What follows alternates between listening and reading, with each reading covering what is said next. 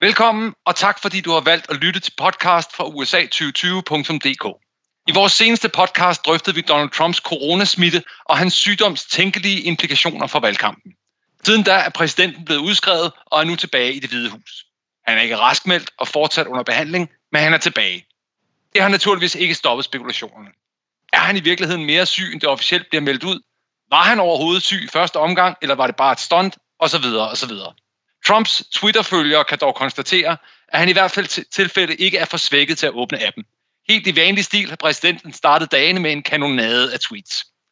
Måske har præsidenten også tid til at tænke tilbage på valget i 2016 og på de tre stater, der sikrede ham sejren dengang. Uanset om Trump gør det eller ej, så vil vi gøre det her. I denne podcast fokuserer vi kikkerten og retter linsen mod den nordøstlige fjerdedel af USA. Vi skal snakke om Pennsylvania, om Michigan og om Wisconsin. Hvor mange valgmænd er i spil? Hvordan har indbyggerne i de tre stater stemt historisk? Hvad siger meningsmålingerne, og hvad sagde de sidste gang? Kan Trump gentage succesen fra 2016 i de tre stater?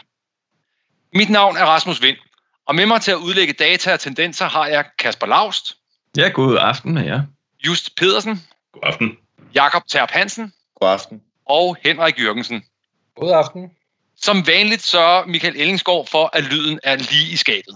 Og Henrik, kunne du ikke være vores rejseguide på en tur til America's Dairyland, Wisconsin derude i Midtvesten? Jo, det, det, vil jeg, det vil jeg meget gerne. Det er jo et, et sted, jeg, jeg faktisk øh, sådan kommer rimeligt, øh, rimeligt ofte. Øh, jeg vil gå så langt som til at, at, at, at kalde det mit andet hjem i virkeligheden. Et sted, jeg er kommet igennem 25 år, noget stil. Og et sted, jeg holder meget af. Wisconsin er et en af de stater, der blev, øh, der blev bosat, øh, eller hvor mange skandinaver og tyskere bosatte sig, øh, da de kom til, til USA. Øh, oprindeligt var det meget sådan noget med at, at øh, skovdrift og jagte bjørne og pelsdrift og sådan nogle ting. Men, øh, men i dag er det meget sådan landbrugs, øh, landbrugsland. Og så øh, er, er Wisconsin en, en stat, der har nogle, nogle ret store universitetsbyer, øh, som så gør, at det så alligevel ikke helt er, er det rene bøgeland. Øh, der bor cirka 5,8 millioner mennesker i Wisconsin, det vil sige, det er en by, eller en stat på, med indbyggertal, der svarer til, til Danmarks. Øh, den ligger helt oppe nordpå, ud mod øh, et par af de her Great Lakes, der sådan adskiller USA og Canada. Øh, øh, Lake Michigan og øh, Superior. Og øh, hvad hedder det, har øh, en i hvert fald nyere historik for at være øh, et af, en af de, sådan, den, den del af den, man kalder den blå væg, altså klassisk demokratisk kerneland. Den har stemt på øh, den demokratiske præsidentkandidat øh, seks ud af de syv sidste gange. Øh, og det vil sige, fra 1992 til 2012 stemte den på demokraterne hver gang. Og øh, den har også øh, generelt ligget øh, massivt til venstre for, eller pænt til venstre for resten af landet i, i ved næsten alle de her valg. Øh, den klare undtagelse, det var så i 2016, hvor øh, Donald Trump øh, jo så noget overraskende, må man sige, vandt øh, Wisconsin med et meget snæver marken, 0,77 procentpoint, og hvor Wisconsin faktisk stemte næsten 3 procentpoint til højre for, øh, for landet som helhed. Det er så lidt usædvanligt det var meget, meget tæt, og, øh, og det var jo også den stat, som, som var det, man kalder tipping point-staten. Altså det var den stat, hvis 10 valgmænd, som er det, de har, øh, flyttede øh, Donald Trump over de 270 valgmænd, der skal til for at blive præsident, og dermed var valget afgjort. Så det er sådan, øh, sådan meget kort. Øh, jeg kan lige sige, at deres øh, guvernør er også demokrat. Det har han været siden, øh, siden øh, 2019. Det er Tony Evers. Øh, de havde en republikansk øh, øh, guvernør i øh, perioden før, som var temmelig kontroversiel, øh, gik meget hårdt til angreb på, øh, på fagforeningerne i, i Wisconsin, blandt andet lærernes fagforening, hvilket var meget kontroversielt. Men nu er der altså Tony Evers, der er, øh, der er guvernør, og han er øh, demokrat. Øh, ja, det er vel sådan i store træk, øh, eller i meget korte træk, øh, Wisconsin. Kasper, du har en kommentar? Ja, jeg tænker på, at vi også lige kan kigge sådan lidt på i forhold til valget, hvor det er, at de forskellige kandidater skal, skal hente deres stemmer. Og for Bidens vedkommende, der er det jo i den grad i Milwaukee County, altså omkring byen Milwaukee, og det er i Dane County omkring byen Madison. Det er her, det er her han virkelig skal trække trække stikket hjem, hvis han skal vinde den her stat. Øh, omvendt, så skal Trump jo klare sig godt ud på landet, som for eksempel Florence County, hvor han fik over 70 procent af stemmerne sidst. Og så er der en lille kuriositet, jeg kan nævne, det er, at faktisk den, det område i Wisconsin, der stemte allermest på Clinton i 2016, og givetvis også vil gå allermest til Biden her i 2020, det er Menominee County, øh, som består af næsten 90 procent øh, såkaldte Indian Americans, eller Native Americans hedder det, øh, altså indfødte amerikanere. 87,28 procent af dem. Og de stemmer altså helt overvejende på demokrater, ligesom øh, i øvrigt alle andre minoriteter faktisk gør. Men det er et meget, meget, meget, meget lille county, så det er ikke fordi, at det der Joe Biden som sådan kommer til at hente, hente øh, sådan en meget stor andel af vælgerne, men det er nok det county, hvor han vil klare sig bedst i. Men ellers så er det jo helt sikkert byerne, at, at han virkelig skal hente noget. Henrik? Ja, og det var egentlig bare lige for at følge op på det, og, og øh, lige tema Kasper lige tog op der, det evige tema om race i, i USA, og, og det er også noget, vi selvfølgelig kommer til at tale om de andre, de andre stater. Altså ud af de her 5,8 millioner, der er 5,8 millioner mennesker i Wisconsin, der er 86 procent øh, identificerer sig som hvide. Øh, og det er nok noget, vi kommer til at tale om også, i, når vi skal snakke om, om de to andre stater, at det er et gennemgående tema i den her del af landet. At det er alt overvejende øh, hvide mennesker, der bor i, i de stater, med den dynamik, det så giver. Så det er hvid arbejderklasse og hvide, øh, hvide øh, college-uddannede, øh, som de to øh, kandidater skal ud og, ud og ramme. Jakob?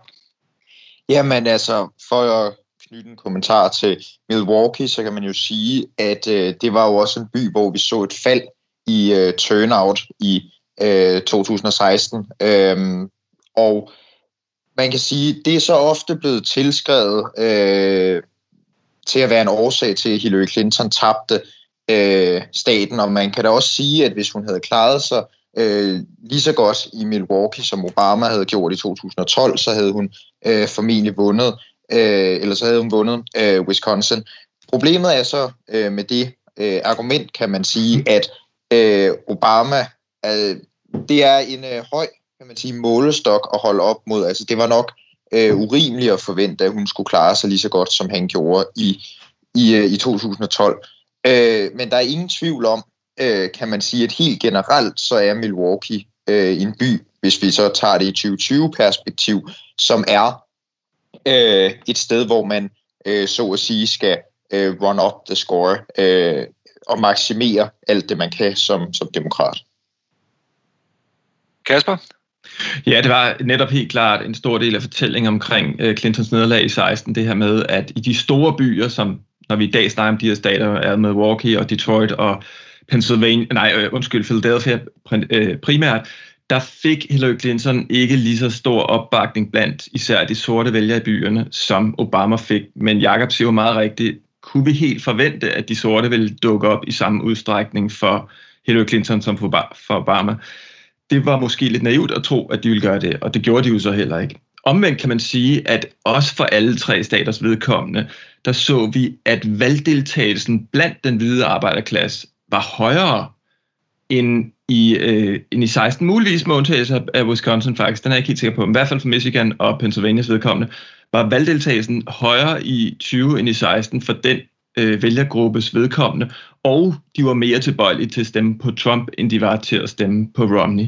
Så det forklarer selvfølgelig også en rigtig stor del af, af det skift, vi rent faktisk øh, endte med at se.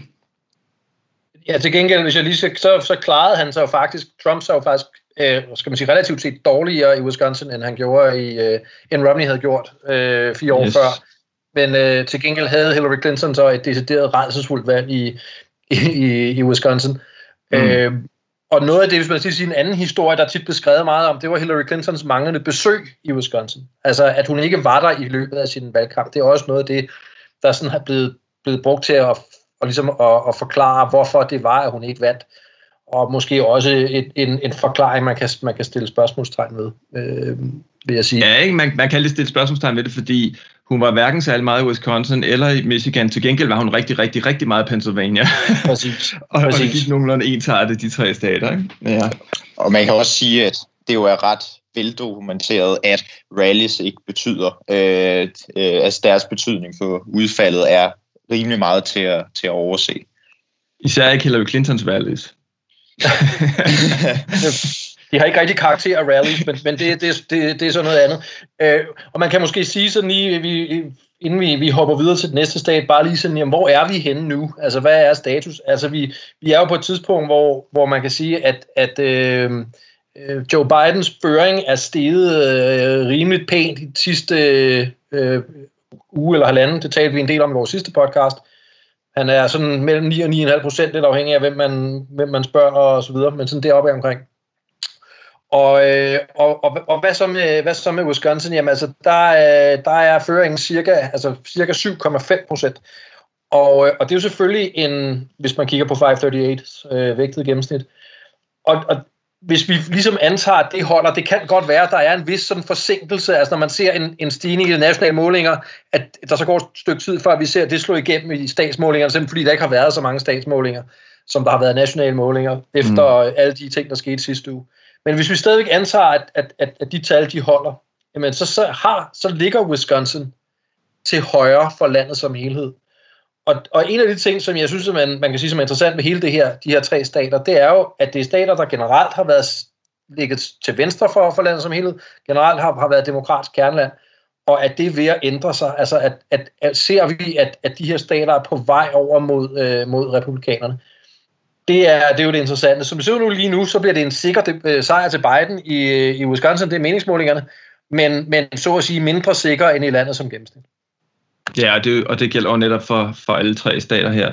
Så det er, i mange år betragter man det jo som lidt af en pipe dream for republikanere. Ikke? Ja, de kæmpede i Pennsylvania, de kæmpede i Wisconsin, de kæmpede i Michigan, og til sidst måtte de altid opgive og trak ja, sig gerne ofte ud et par uger før valget, fordi de kunne godt se, at det, det kom ikke til at ske alligevel. Så det er en, det er en ret markant ændring, absolut. Ja, og ligesom man, man i mange år har anset det for helt usandsynligt, at, at en demokratisk præsidentkandidat skulle kunne blive sådan competitive i Georgia, eller Texas, eller Arizona, ikke? Ja, ja. Jeg synes måske også lige, inden vi går videre til næste stat, at vi lige skal have en pointe med, fordi nu har vi snakket om netop de her tre stater, men den trend, vi har set med, at midtveststaterne drejer rimelig skarpt til højre, eller i hvert fald gjorde det fra 2008 til 2016 over de tre valg der, det gælder jo også i den grad for Indiana, for Ohio, øh, for Iowa, for Minnesota øh, og for Missouri, altså alle de lande, nej ikke lande, alle de stater, vi normalt betragter som midtveststater. Så det er simpelthen gældende for hele det område. Med de ord, så tænkte jeg, om øh, jeg måske kunne lokke Jakob til at give os en intro til Pennsylvania.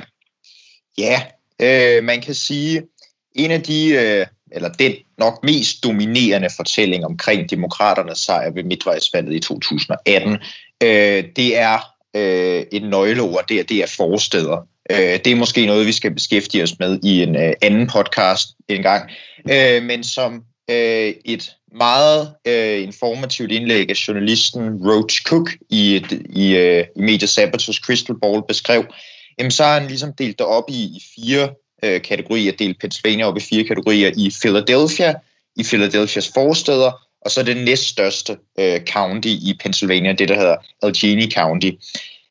Hillary Clinton lykkedes øh, sådan set med at klare sig øh, ret godt øh, der. Problemet er så bare, at i den kategori, som Cook så kalder rest of the state, der lykkedes øh, Donald Trump virkelig med at, øh, virkelig øge øh, de republikanske øh, stemmetal mærkbart. Øh, og han endte så med at, at hive sig selv øh, over målstregen øh, til en øh, sejr på øh, cirka 44.000 øh, stemmer. Øh, man kan også sige omkring øh, Pennsylvania, at den øh, tendens, vi så har set øh, i forstederne, øh, så i forstederne om i 2019, det var jo øh, for eksempel, at demokraterne fik kontrol over øh, det county, der hedder Delaware County, som også er sådan et forsted til Philadelphia, øh, forstads county til Philadelphia, som, hvor demokraterne fik kontrol over Delaware County Council eksempelvis. Øhm, når vi så kigger på, på 2020, jamen hvad, hvad springer så i øjnene? Jamen det gør øh, det, at Pennsylvania i år ser ud til at erstatte Wisconsin som øh, tipping point state. Det er også det, som øh, Henrik øh, tidligere har nået frem til i sine øh, talknusende indlæg omkring det mulige tipping point stat. Øh, det er også det, som 538-model eksempelvis anser som det mest sandsynlige i år. Øh, at det skal være Pennsylvanias 20 valgmænd, der får kandidat over målstregen. Øh, og i øjeblikket ser det ud til, at det bliver Joe Biden, der trækker sit, øh, der trækker det længste strå. Øh, der skulle komme en øh, Quinnipiac-måling i dag fra Pennsylvania, men den når vi så desværre ikke at kunne tage med i betragtning. Men vi kan for eksempel kigge på øh, en anden højkvalitetsmåling fra Pennsylvania, der udkom i går fra Monmouth University, hvor Biden øh, blandt registrerede vælgere havde en øh, føring på 12 procentpoint, og så havde han en øh, 11 procentpoint og en 8 procentpoint føring i øh, to likely voter modeller. Øh, 538's gennemsnit øh, siger lige nu en føring til Joe Biden på øh, omtrent 6 procentpoint. Øh, så det viser jo lidt om, kan man sige, at Pennsylvania stadigvæk ligger til højre for nationen, som det også gjorde i 2016, men at Joe Biden øh, står rigtig godt. Og man kan sige, det understreger også den generelle dynamik i valget. Når man er foran, som Biden er i den mest sandsynlige tipping point stat, så ser det øh, godt ud. Kasper? Ja, jeg synes, det var en rigtig god point, Jacob havde omkring det med forstederne. Det, man jo dybest set kan sige, det er, at der er ikke noget nyt i, at demokraterne står stærkt i storbyerne. Og der er heller ikke noget nyt i, at republikanerne generelt står stærkt på landet. Nogle af de nye tendenser, vi har kunne se, det er, at demokraterne styrkes i netop forstederne, hvor rigtig mange veluddannede vælgere bor, mens at republikanerne og især Donald Trump, han er blevet styrket i øh, de her lidt mindre byområder, altså ikke, ikke store byer som midt i København og lignende, men sådan øh, mindre byer, lidt, ikke, ikke de steder landsbyer, men sådan mellemstørrelse byer, hvor der typisk bor mange øh, uden uddannelse. Altså når vi snakker om den hvide arbejderklasse, så snakker vi jo i virkeligheden bare om folk, der ikke har en college-uddannelse. Dem bor der rigtig mange af sådan, sådan lidt ude på landets små byer. For eksempel omkring den by, der hedder Scranton, som er øh, Joe Bidens, den øh, by, Joe Biden er født i og opvokset i, hvor han jo håber, han kan hente mange vælgere tilbage. Men de to kommuner, der ligger lige omkring Scranton, som hedder Lackawanna County og Lucerne County, dem blev Trump styrket markant i fra 2016, øh, nej, fra 2012 til 2016. Demokraterne vandt stadig Lackawanna County, så umiddelbart er det ikke noget, der springer i øjnene. Men Hillary Clinton vandt det county så meget mindre, end Obama gjorde i 12, at det county og Luzerne County, altså nabo-countyen, alene i sig selv er nok til at forklare Trumps sejr i Pennsylvania i 2016. Så det siger lidt noget om, noget om hvor er det, at ryggene egentlig sker i forhold til tidligere. Fordi at landmænd stemmer meget på republikanerne, ja, det har vi, det har vi set i lang tid. Ikke?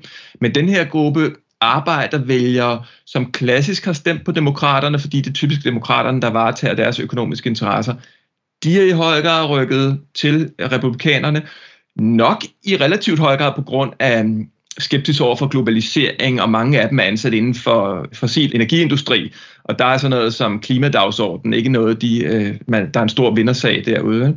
Så, så, det har, så det har vundet dem øh, imod, imod demokraterne og for republikanerne, også sådan noget med anti-immigration og den slags ting.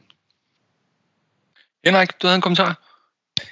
Ja, det er, det er den her diskussion omkring by og land, som jo er en, er en evig diskussion og, og øh, meget aktuel. Og jeg, vi, vi har citeret den før, men det er altså et smukt citat, som jeg lige vil tage frem igen. Altså, øh, øh, James Carville, den, øh, den gamle demokratiske strateg, som engang udtalte, at man har jo Philadelphia og Pittsburgh som de to største byer i Pennsylvania, liggende i hver deres ende af staten. Og han udtalte øh, det her, Pennsylvania's Philadelphia and Pittsburgh with Alabama in between og øh, som sådan et forsøg på at forklare hvis man siger, dynamikken i, øh, i, øh, i øh, hvad hedder det, i Philadelphia, og måske i hvert fald stadigvæk er et meget godt billede. Og så relation til Kaspers kommentar, det, det, er jo, det er jo helt rigtigt, at man har set den der bevægelse, arbejder, hvid arbejderklasse, der, der så at sige drejer til højre, i, øh, i sådan mere, er mere sådan værdipolitiske årsager jo meget lige en tilsvarende bevægelse, man har set i, øh, også i Europa. Øh, øh, og så bare lige i relation til, øh, til øh, omkring meningsmålingerne.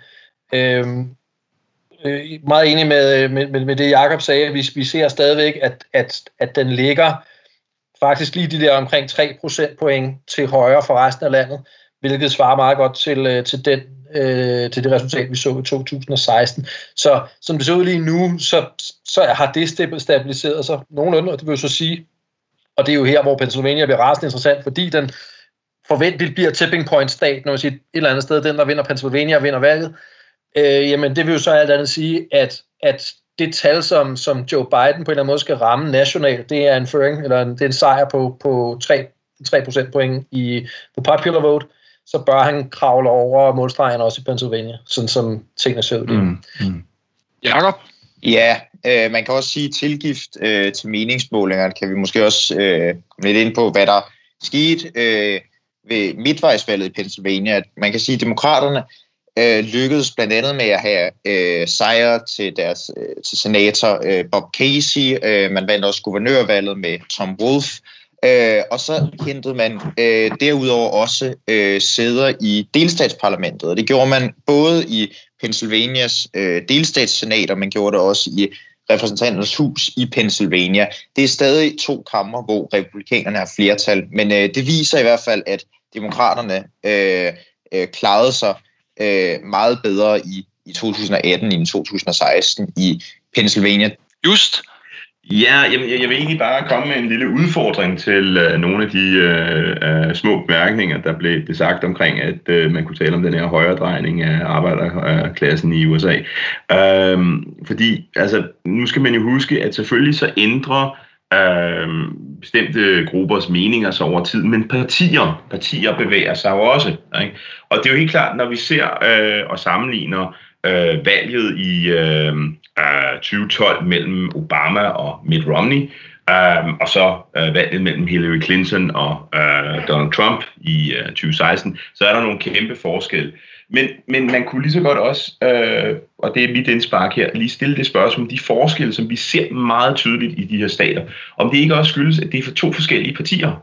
Altså om det ganske simpelthen, altså om, om det republikanske parti, som Mitt Romney stod for, um, ikke var et andet et, end det, som uh, Donald Trump står for. Spørger man Mitt Romney, så tror jeg godt, jeg ved, hvad han vil svare der. Det har jeg også en fornemmelse af. Øh, hvad siger du, Kasper? Jo, det er jeg fuldstændig enig i, og ikke alene står de for noget andet nu, men Donald Trump er også fundamentalt en person, der sender nogle helt andre signaler, end Mitt Romney han gør. Så, så de har simpelthen appel til lidt forskellige typer vælgere, så helt sikkert. Det jeg ellers lige vil sige her, det er, at alle de tre stater, vi snakker om nu, det er jo stater, hvor vi ikke nødvendigvis kender resultatet på valgdagen. Fordi at der vil komme brevstemmer ind, sendt øh, sent, som så også vil blive talt sent. Og, og i den forbindelse vil jeg lige nævne et problem, der er opstået i netop Pennsylvania med noget, man kalder for naked ballots. Og det er sådan, at øh, dem, der stemmer via brev i Pennsylvania, de skal stemme, sende deres stemmeseddel ind i to konvolutter. Så deres stemmeseddel skal de putte ind i en såkaldt secrecy konvolut, og så skal de tage den konvolut og sætte det ind i en større konvolut, som de, hvor de så på bagsiden skal underskrive en vælgererklæring.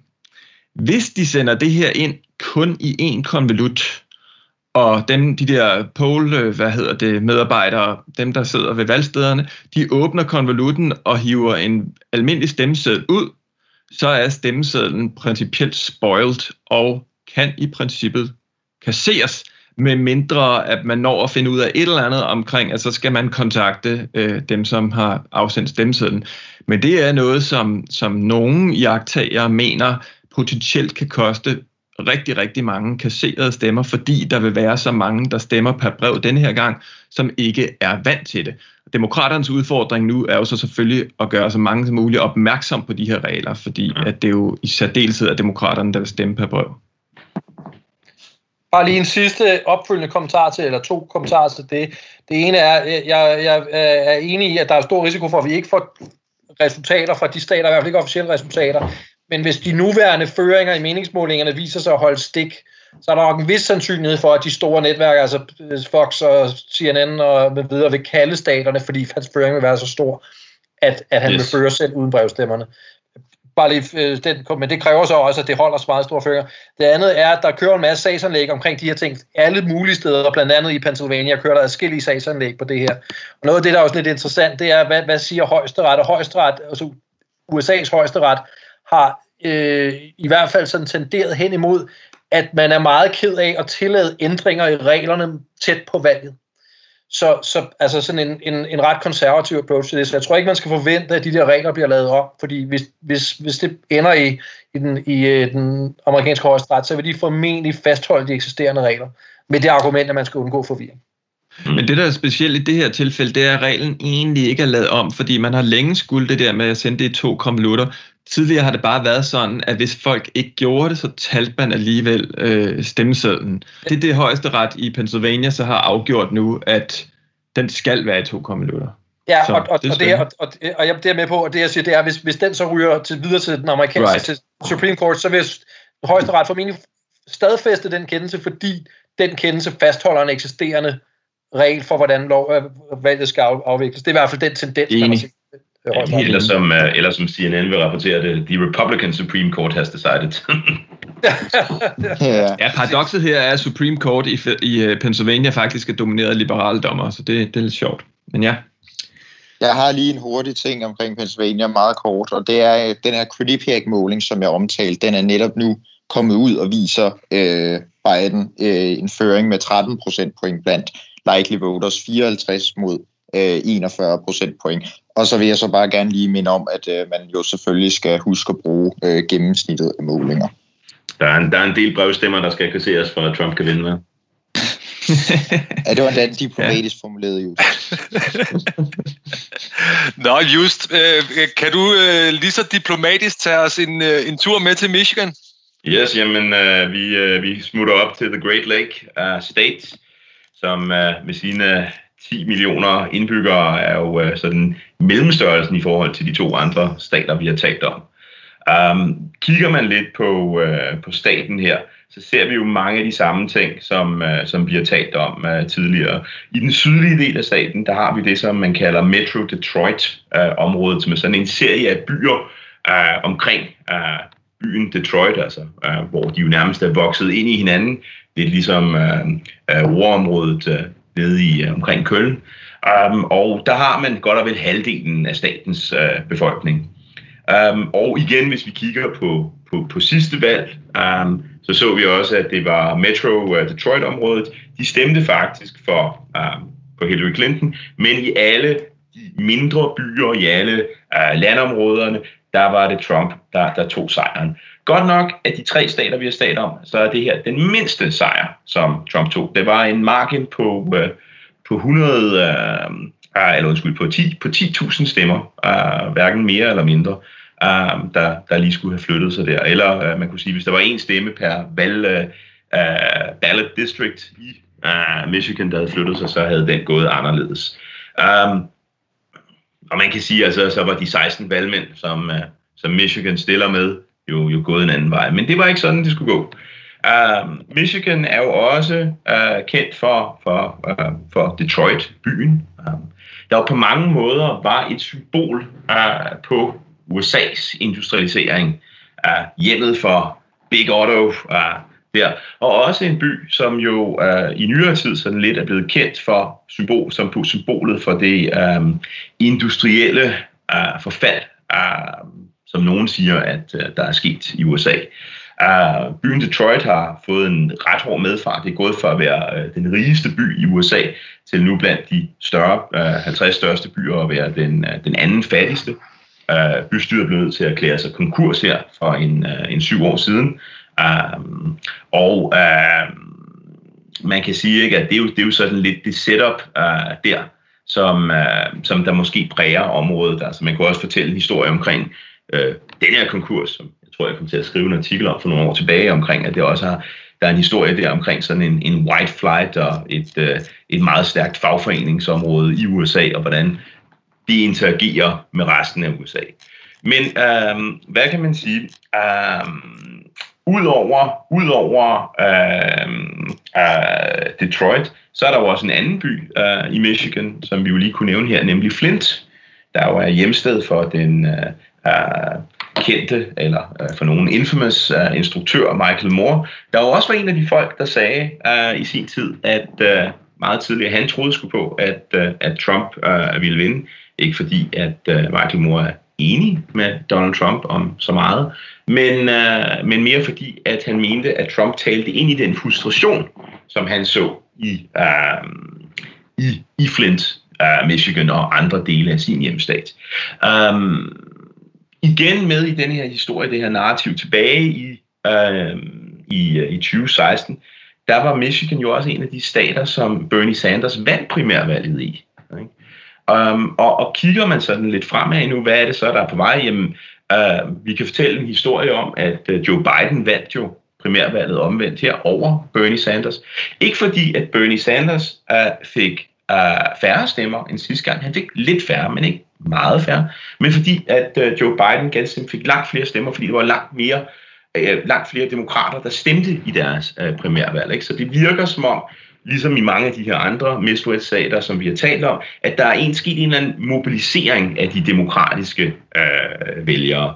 PT så ligger øh, Michigan med et spread med øh, plus 6 procent i forhold til øh, den gode her øh, øh, Biden over for den gode her Trump. Men øh, det er jo, og igen, så er det jo inden for, når vi snakker de her margins of error, så burde det være en sikker føring øh, til, øh, til Biden, som vi kigger på. Ikke? Um, det, som, det, som man også kan sige, det er, at netop de her ting med brevstemmer, det kommer jo også i spil. Og, og jeg tror, hvis man kigger sådan på det indenrigspolitiske i Michigan, øh, det spil, der kører, så er det jo også en stat, der har fået meget national opmærksomhed. Um, vi har jo den her sjove uh, situation med, at vi har uh, et demokratisk uh, kontrolleret lokalt senat i Michigan, uh, men så har vi jo en uh, demokratisk guvernør, Gretchen Whitchen, uh, hvis jeg ellers fik udtalt det forkert, uh, der jo, at Trump er uh, blevet udråbt til That Woman from Michigan, og af uh, vores allesammens uh, Henrik her på podcastet til en uh, øh, til hans bud på øh, en øh, vicepræsident for, for Joe Biden. Uh, og, øh, og Gretchen Whitmer, hun øh, øh, har jo stået for den her hårde corona-lockdown, det har der været en masse politik frem og tilbage, og øh, store protester og den slags. Så det er også igen noget, hvor at der er sådan et, et hot button issue der, der faktisk har fået mange af republikanerne øh, op af stolen, om det kommer til at have en indvirkning på valget. Det er jo et godt spørgsmål. Kasper? Ja, det her med, at guvernøren er fra det demokratiske parti, og delstatsparlamenterne, både senatet og huset, er kontrolleret af republikanerne, det ser vi i alle de her tre stater. Og det kan jo i hvert fald til dels tilskrives, at øh, distrikterne i de her øh, stater er tegnet på en måde, hvor det gør det ekstremt svært for demokrater at vinde. Fordi ved sidste midtvejsvalg i 2018, hvor alle de her, i hvert fald dem, der sidder i stats, delstatshusene, øh, de valgt, der vandt demokraterne stort i både Michigan, Pennsylvania og Wisconsin, men har alligevel mindretal øh, alle de her tre steder. Så det, det er sådan en interessant dynamik, der er i det. Det her det er også den stat, altså Michigan, hvor at, øh, to sådan republikanske pranksters, de er anklaget for at have sendt robocalls ud i Detroit til specielt de sorte distrikter, hvor de bliver advaret mod alskens ulykker, der kan ske, hvis man forsøger at brevstemme. Øhm, blandt andet, at man kan blive udpeget til øh, at være testforsøg, testpersoner for coronavirus, øh, for coronavacciner og den slags ting, for simpelthen at prøve at skræmme dem fra at brevstemme. Men de er nu blevet anklaget og øh, kunne godt risikere at komme i fængsel, fordi det er nogle folk, der også tidligere har lavet fabrikeret seks anklager mod for eksempel Pete Buttigieg under, under demokraternes primærvalgkamp. Henrik? Altså, man skal jo passe på, hvad man siger på sådan en podcast her, fordi det jo bliver optaget og gentaget. Øh, så ja, jeg, jeg øh, var, havde et, øh, et, et godt øje til Gretchen Whitmers muligheder for, for at blive vicepræsident, øh, kandidat for Joe Biden.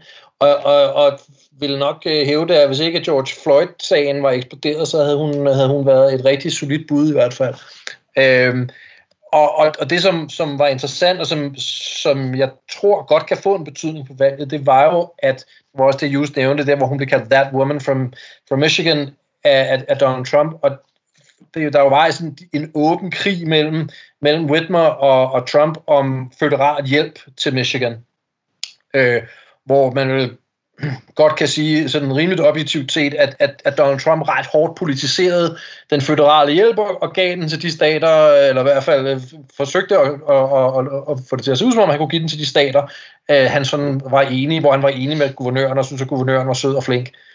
Øh, og der er ingen tvivl om, at, at, at det i hvert fald en periode var kostede hårdt populariteten for, for, for Trump i Michigan.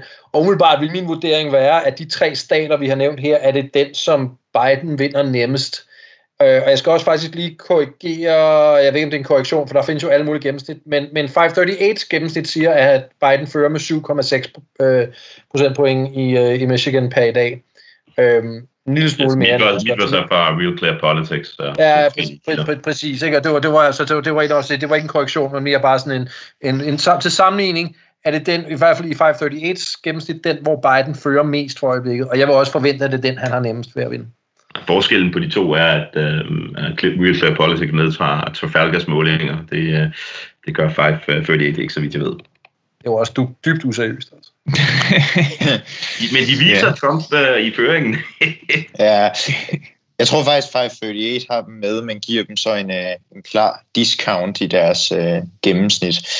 Mm. Uh, men hvis vi sådan skal kigge lidt på, på 2016, kan man også sige, at altså, det største county i øh, Michigan, det er det, der hedder Wayne County, øh, og deres county seat er også øh, Detroit. Og der man sige, der så vi et øh, stort fald øh, fra øh, øh Obama i 2012 til Hillary Clinton i 2016. Men igen skal vi jo selvfølgelig også øh, huske på, at det er hårdt at forvente, at Hillary Clinton skulle øh, klare sig på, på samme måde.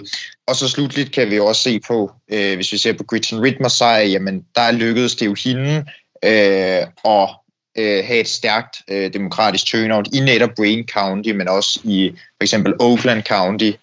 Ja, jamen hvis vi, hvis, altså hvis vi, så, hvis vi sådan skal runde af på vores, øh, vores øh, snak om de her tre stater, så kan vi vel godt sige, at hvis øh, Donald Trump sidder fra, fra, sin, øh, fra sit sygeleje, øh, tænker nostalgisk tilbage på 2016, så ser det jo ikke ud til, at øh, han har så meget at se frem til her fra de, øh, de tre stater. Hvad er, hvad er panelets mening? Nej, men det er jo netop, fordi han er så stort bagud nationalt. Ikke? Fordi som det blev sagt, så ligger de alle tre stadigvæk til højre for det nationale gennemsnit. Det er jo ikke blevet ændret på siden 2016. Det, der er blevet ændret på, det er Joe Biden, han klarer sig bedre over hele linjen. Ja, og selvom de ligger til højre for det nationale, så er, så er det jo bare et udtryk for, at, at man nationalt, som meningsmålingerne ser lige nu, er svunget meget voldsomt, kan man sige, til, til Biden. Det er en ret stor føring, også sådan, hvis man sammenligner med, med sådan de sidste mange valg, øh, og for en kandidat at have med, med under en måned til, til, til valgdagen. Så, øh, så, så ja, altså det, det, ser, det ser jo meget fornuftigt ud. Øh, der er i hvert fald ingen tvivl om, at, at øh, enten skal meningsmålingerne have taget katastrofalt fejl, eller også skal han til at finde en game changer i, i de her stater, hvis han har tænkt sig at vinde igen. Just, har du en øh, kommentar?